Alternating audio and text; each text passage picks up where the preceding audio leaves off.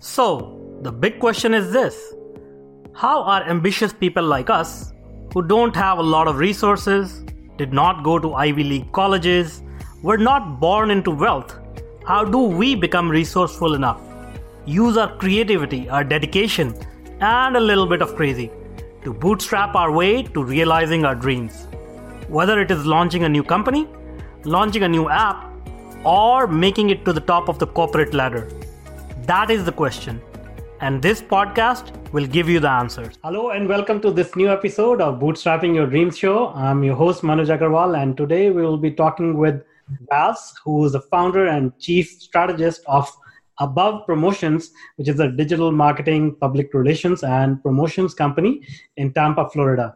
She's also the author of the book titled Because You Are Small Effective Marketing Strategies for Immediate Implementation and a marketing instructor for Jolt headquarters in uh, Tel Aviv, Israel. Uh, for over 15 years and uh, 80 plus brands, uh, she has worked uh, with companies for names such as AT&T, AAA, AOL, Verizon, and smaller national and international organizations, and large nonprofits such as University of South Florida. So, welcome, Vaz. We are excited to have you. Hi, thank you. All right. So, just to kick things off, uh, why don't you tell us a little bit about yourself and your background and experience so that we can get to know you better? Okay. Well, my name is Ebony Vaz, as mentioned, and basically my path is a little bit different than a lot of people, but I think um, it's coming to be a little bit more common now. So I have an industrial engineering and um, tech background in information security, and um, so this path for me moved towards marketing um, well over a decade ago, just trying to help people get their dreams. Mm-hmm. You know, meet their dreams, understand how to enter the marketplace and tell stories and do better uh, with communicating that to people. And so my journey started off with me just doing uh, side projects while I worked my corporate job until going full time for myself. So I always tell people, you know, your path doesn't have to be quit today. Your path could be I learn on the job as I go. So my journey is a little bit different. My husband tells me I am Forrest Gump because I've had 20 different uh, lifetimes. but um, I've, I've had a, a good experience doing a lot of different things. And so for me right now, the focus is growing our business and helping companies to use marketing technology um, in a way to help them grow. Awesome, that's great. So let's start with your book uh, because you're small. So why don't you tell us a little bit about that and uh, how do you, you know, what are some of the core uh, core techniques or frameworks that you uh, sh- teach in that book? So I started the book because I was always getting questioned by small businesses how can I market my company? You know, they think oh, if I run my company from my home or from a coffee shop that I can't compete with larger companies that have larger budgets. And so that's why I wrote the book. And so the book was to give people the resources so that way, not that they have to pretend like they're more than they are, but that they can present themselves that they are equipped to be able to do the same type of work as their counterparts that are larger. And so that's really the basic of the book is helping businesses because they're small, they're able to quickly implement these uh-huh. changes as to where big companies can't do that. So that's really what the book centers around. Um, I cover and you know just sort of small things from getting a, a, phone line and how to set up your phone line to setting your, your leads and uh-huh. how to really think through your email strategy and things of that nature. So it's really a way for a business that feels overwhelmed because they know they have to do a lot, uh, yeah. uh, but to help them to feel confident to be able to compete in the marketplace. That's cool. Yeah, I mean, it's so true. Like large companies, they have uh, to deal with a lot of bureaucracy and a lot of red tape, and they take a lot of time to implement small things as well. Whereas small businesses have an advantage because they can make a decision and implement it right away. So that's awesome. Yeah, uh, they do. Yeah. Small businesses really can win in that aspect. So, and, and I, I think that by the end of the book, people feel like better. Like I'm, I'm a small business, but it's okay. Yeah. yeah. yeah. That's cool. So now, uh, you know, looking at the other side of the spectrum, uh, do you think there is any stigma attached to small businesses? I think there are because for instance, let's say you're a restaurant and you are a family ran restaurant and something happens in your family, mm-hmm. or um, there's a jewelry store near me that's a family owned and I wanted to get my battery and my watch replaced, but they're on like vacation for three weeks. so when you have like a small business that will close, unlike a large chain that's going to keep running they're going to be there every single day seven days a week all these hours are different you know that sometimes gives people a bad impression like well I want to shop and I want to support this business, but they're closed right now. Um, even though I sympathize with them because they have to go pick up their kids because that's what the note says on the door. You know, I, I think that oh man, I should have just went to a big box store instead of going to a small change. So I think there is a bit of a stigma sometimes. Mm-hmm. Um, people don't understand that there is a little bit slight dynamics, but I think right now we're in this world of on demand. I have to have it right now, right now, right now. And if a small business can't do it right now, then yeah, there is a stigma that says they can't do it at all, which is it's unfortunate. It's like extreme, right? It's not like we mm-hmm. can't do it; you just can't do it at this time. Yeah. So there is a bit of a stigma. So, how do you overcome that st- stigma? You know, what I really try to help customers do, and that's why I focus a lot on the marketing technology and stack. What can we do to continue to allow customers, especially for business to consumers, to be able to still feel like they can communicate with the brand, even if they communicate with a chatbot online that goes back and forth and narrows down some things, and it tells the person at the end of the chat that I can't help you specifically, but I've elevate escalated this up to the right person that tomorrow morning you're going to get a call first thing in the morning. And then when you honor that, that makes a person feel good. So there are ways that you can get around it, and that's why we like to really focus on um, whether it's artificial intelligence or you know just setting up good common sense business practices and communicating. So like if I if your company does have to close, your restaurant has to close, your store has to close early, the mm-hmm. same way you tell people about the sales, go back online to yeah. your social media pages, go back to your email accounts where you send out these sales and let people know. It's about communication. And there's ways to get around being small. You just have to know how to utilize technology these days to do it. That's cool. All right, so I'll uh, take uh, uh, an incident that you mentioned in your book uh, where you and your friend uh, were thinking about going to a restaurant, and she was not too enthusiastic because she hadn't uh, read any comments or reviews on the restaurant. So, tell us a little bit about that story. I mean, I think that story, and even that's that just happened recently, right? I was out with some friends again, and a new store, our new restaurant had just opened, and we're like, "Oh, let's go support," but we couldn't find like we couldn't find the menu online. No one had posted any reviews. They hadn't claimed their business listing.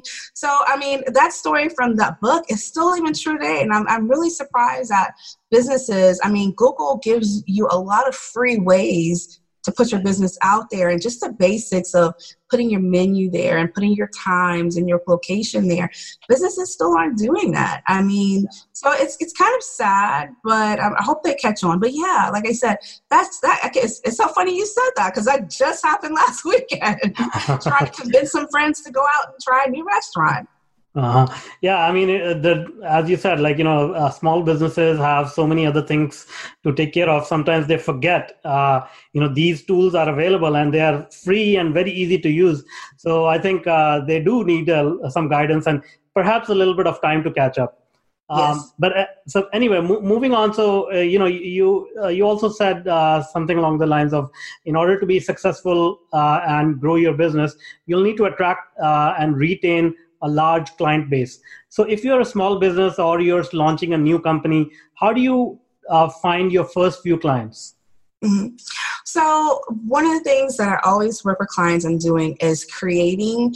Um, you'll hear marketers talk about that customer avatar, that target demographic, and that's one of the classes that I teach um, on hitting your target demographic. But you have to know specifically who you need to talk to.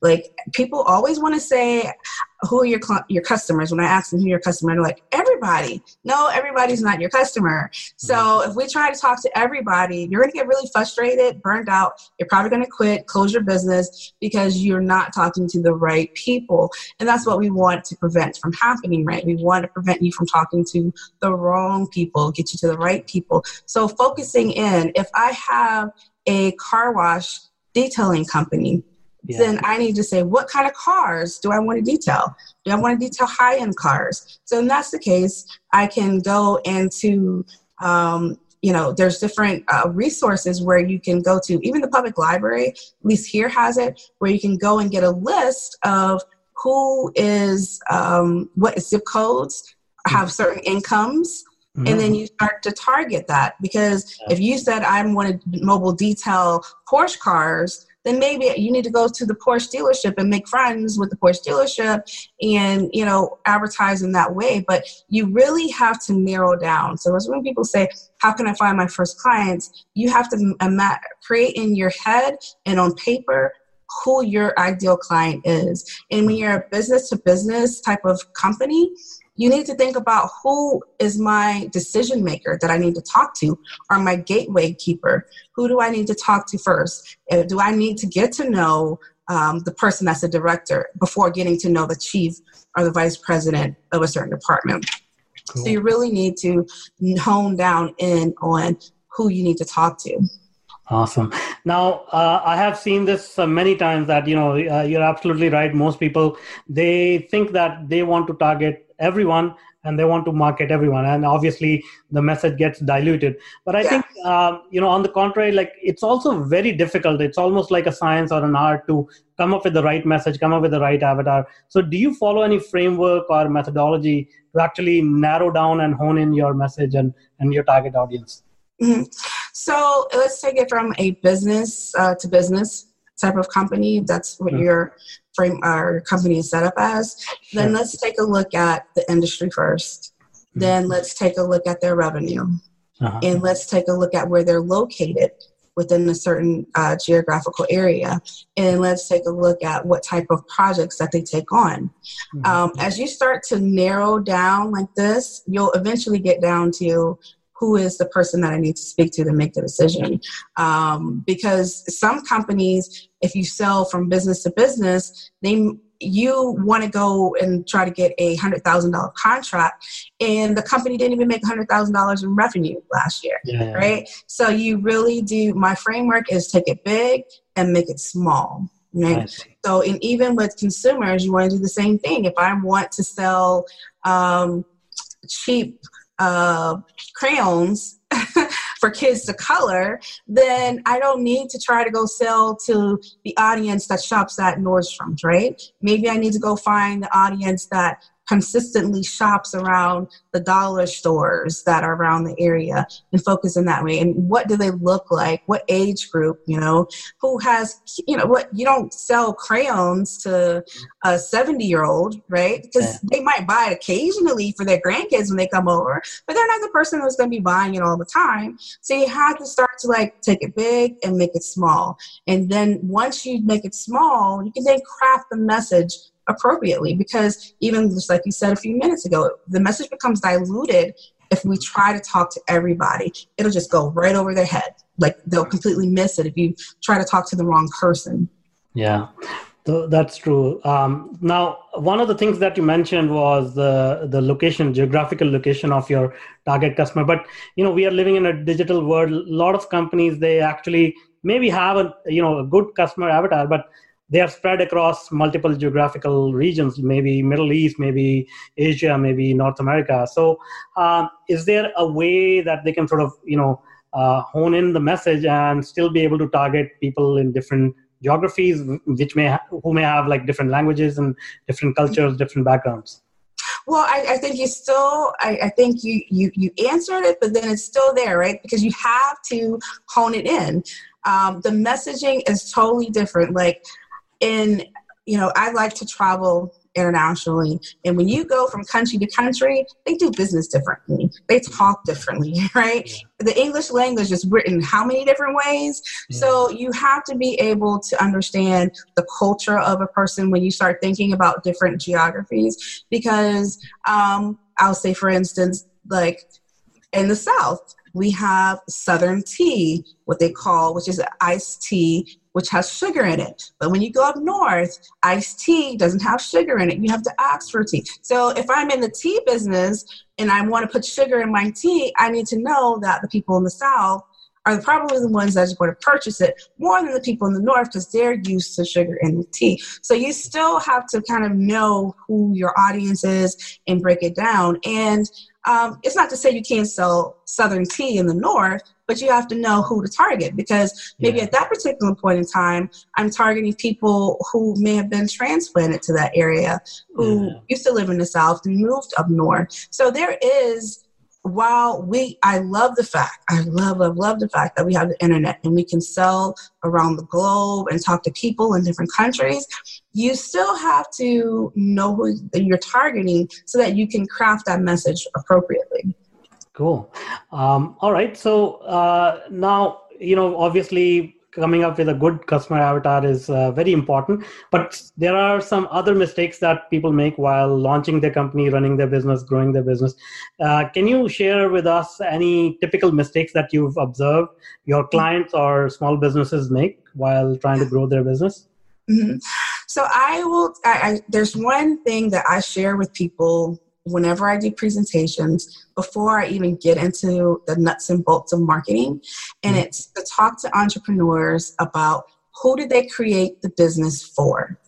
Uh-huh. Because some small businesses get into business because they they don't want a boss, but they forget that their clients are the boss, mm-hmm. right? And so now they've created this company that feels good for them, but it doesn't feel good for anybody else yeah. and they can't get any customers. So you have who did you create the the business for? That's the question that I ask audiences all the time. Who did you create the business for? Because if you create it for yourself, more than likely you would probably fail.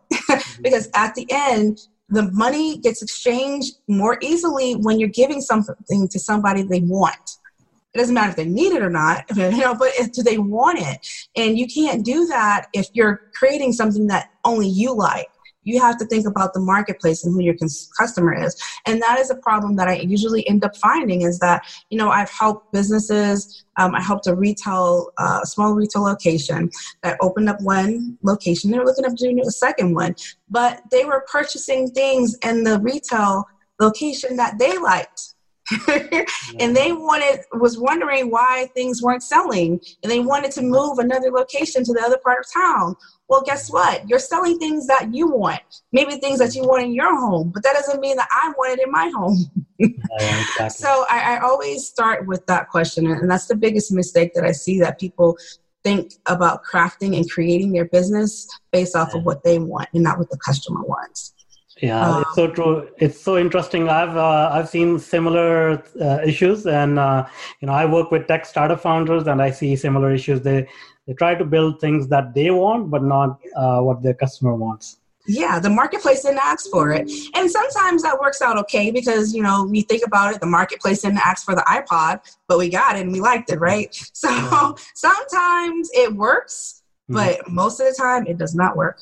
Yeah, well, I mean, I'm sure Apple has their own ways to figure out exactly yeah. what they what people want. So, um, and and you know they do things differently, slightly, anyways. Mm-hmm. Um, uh, now let's move on. So, uh, in uh, one of your other quotes, uh, which I find very interesting, you compared business owners to parents uh, in that they know they are not perfect with their kids, but they don't want to hear that from anybody else. So, can you tell us a little bit about that?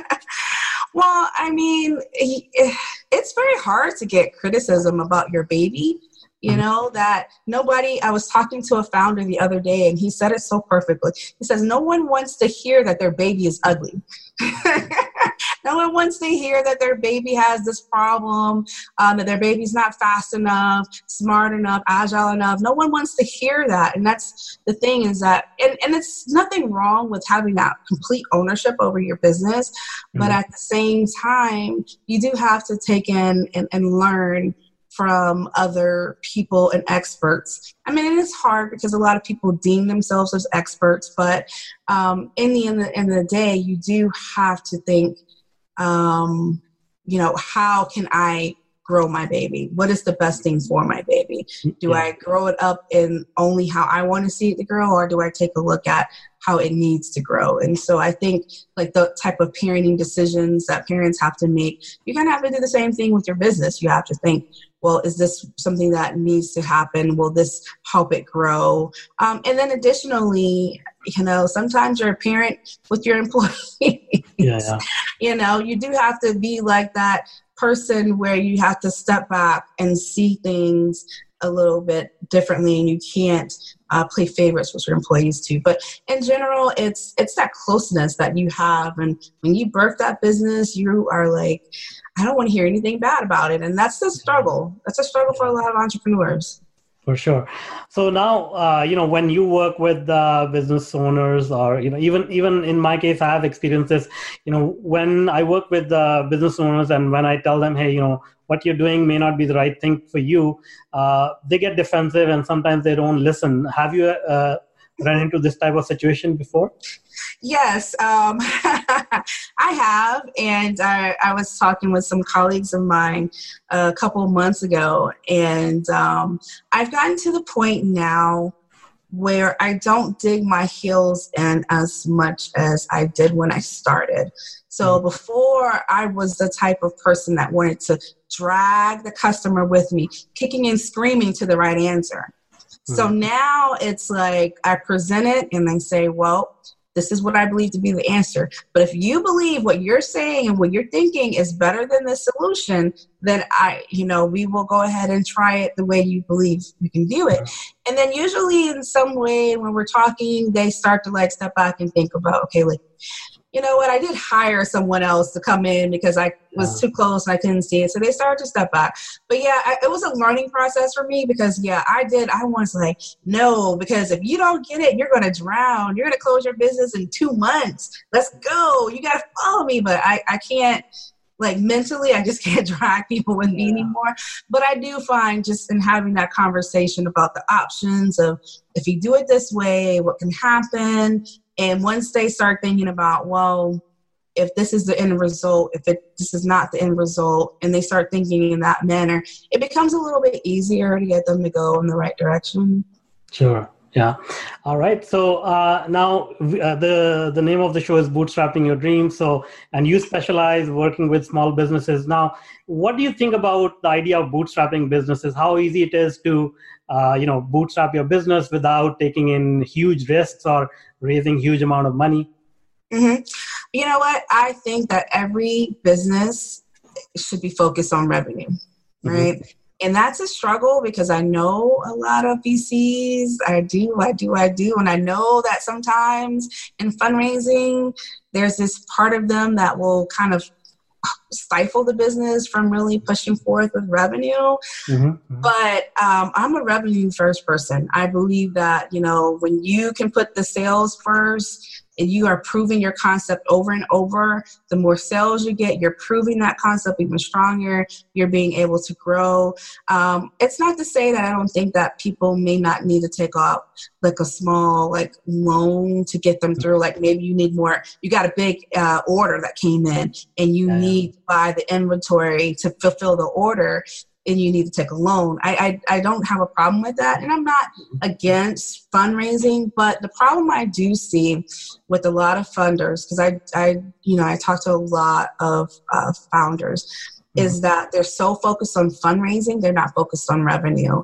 And yeah. fundraising is a full time and a half job.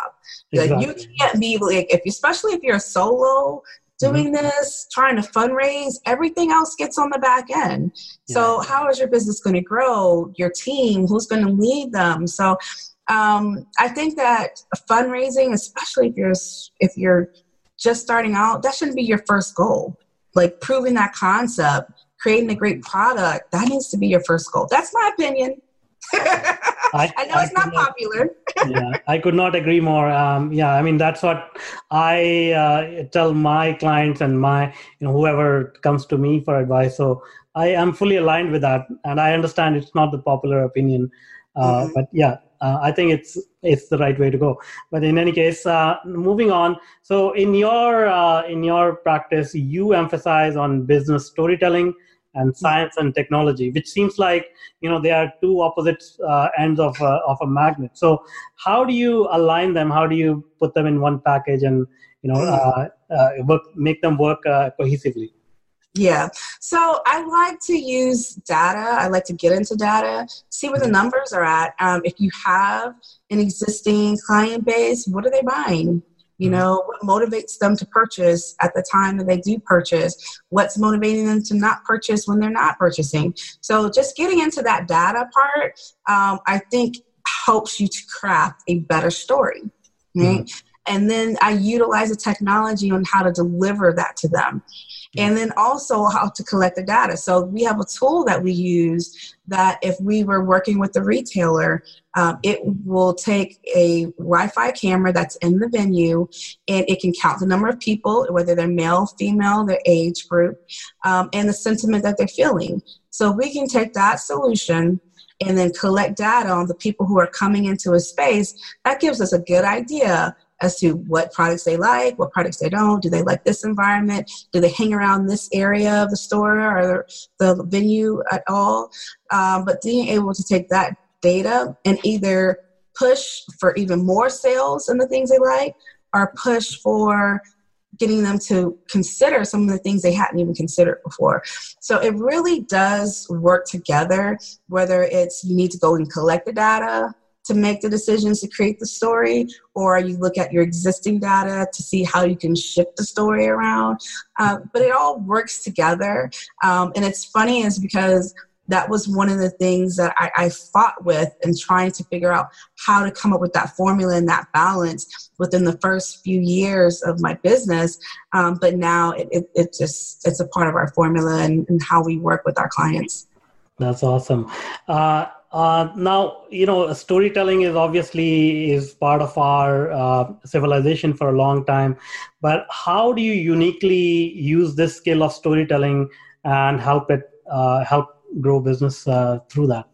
Mm-hmm. Um, being able to tell a story is crucial. How mm-hmm. long you tell it is crucial. Um, what you start and end with is crucial.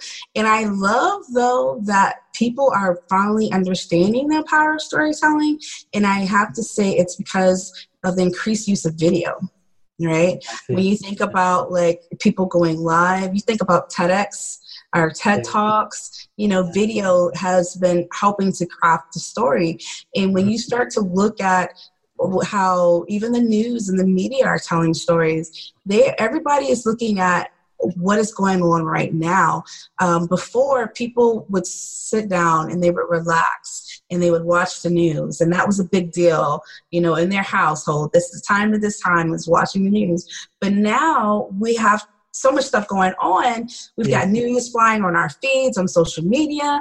And so now, if you're trying to tell a story, how are you telling it? How quickly you're telling it? And it's become so important now. It's forced us to hone that craft and how to tell a story. So I always say what the storytelling is what's the end result? What do I want people to walk away with?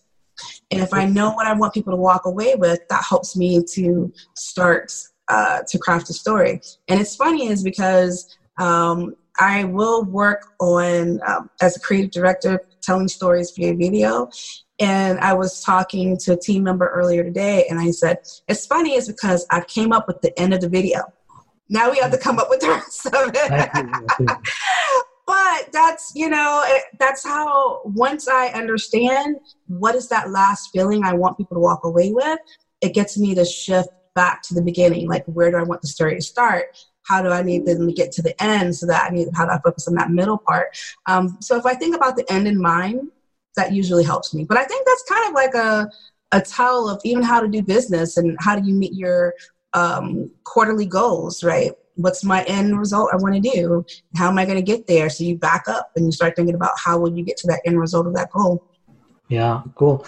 All right. Uh, now there's a, a, quote, I think maybe you're familiar with it failure lets you move on, mediocrity stalls you and keeps you from reaching your potential. So I know you have some uh, thoughts about that. So can you tell us, you know, what do you think about mediocrity and failures?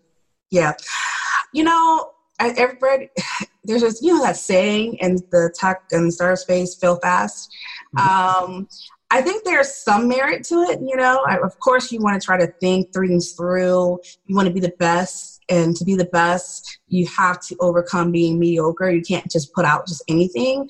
Mm-hmm. But I always found like I am appreciative of my failures. I'm appreciative of the things that don't go right at the moment that they don't go right. Because what I think about is had I waited to learn that lesson months from now, what it would have cost me. Yeah. And so if I think at, you know, a failure is um, like the saying is, I just figured out how not to do it, you yeah. know, how not to get something done. Mm-hmm. So if you look at it in that manner, um, okay, well, as a business owner, I realized that, you know, they don't need this particular software, they don't need this particular product. So I learned this, let's move on. We're pivoting, going in a whole different direction because I'm listening to what the market has to say. So th- that's kind of my thoughts on you know failure and mediocrity is because when you're always thinking about what's the best thing to do um, it is kind of hard to completely fail you just figured out the wrong way to do something yeah, that's for sure. Now uh, you know talking a little bit about your own personal life uh, you are also a social activist so, so can you tell us a little bit about that it's so funny. I don't know how to put that title on me, but yeah, I guess so. I, I mean, I, I think I'm, I'm more of a people person. At the end of the day, I want people to be treated fairly, equally. Um, so I do um, write a column on diversity and technology, and I do participate in um, workshops and trying to encourage diversity. Um, just did a workshop with some colleagues of mine and um, one of the local county offices on trying to make sure that uh, the older population um, that you know minorities uh, have an understanding of projects that are coming up the innovation that's coming up and how they can plug into it. So I, I, guess it is a social activist. I don't know, but I just I feel like if there's a way to level the playing field um, to an extent, I know we're all not going to succeed, yeah, but um, I think everybody has a chance to get a fair shot, and that's kind of what I want to do. And so I, I, try to do that even with the group of um, minorities and public relations and marketing that we get together once a month um, just so we can make sure that our knowledge base is on par and we're able to perform and excel in the marketplace. So i think i guess it could be called considered social activism but you know i i i, I just i don't know. I, I think that if I can leave the world a little bit better than how I got here, I'm good. Yeah. Well, that's a very noble cause, and thanks a lot for doing that. And also, thanks a lot for coming onto the show and sharing all your wisdom and knowledge with us. Now, before I let you go, can you tell us how people can uh, reach out to you and uh, contact you? Yes. So our website is abovepromotions.com and you can find us on LinkedIn, Twitter, and Facebook. And I am always open to connecting with people on LinkedIn. Um, so feel free to look for me. You can find me at Ebony Vaz on LinkedIn. Awesome. Thank you so much. Thank you for having me. This is fun. Thanks. Thanks. And now, if you are an existing or an aspiring technology entrepreneur, then I invite you to check out my new online workshop, Bootstrapping Your Tech Startup Dreams. Go to go.tetranoodle.com slash boot hyphen podcast and sign up for free.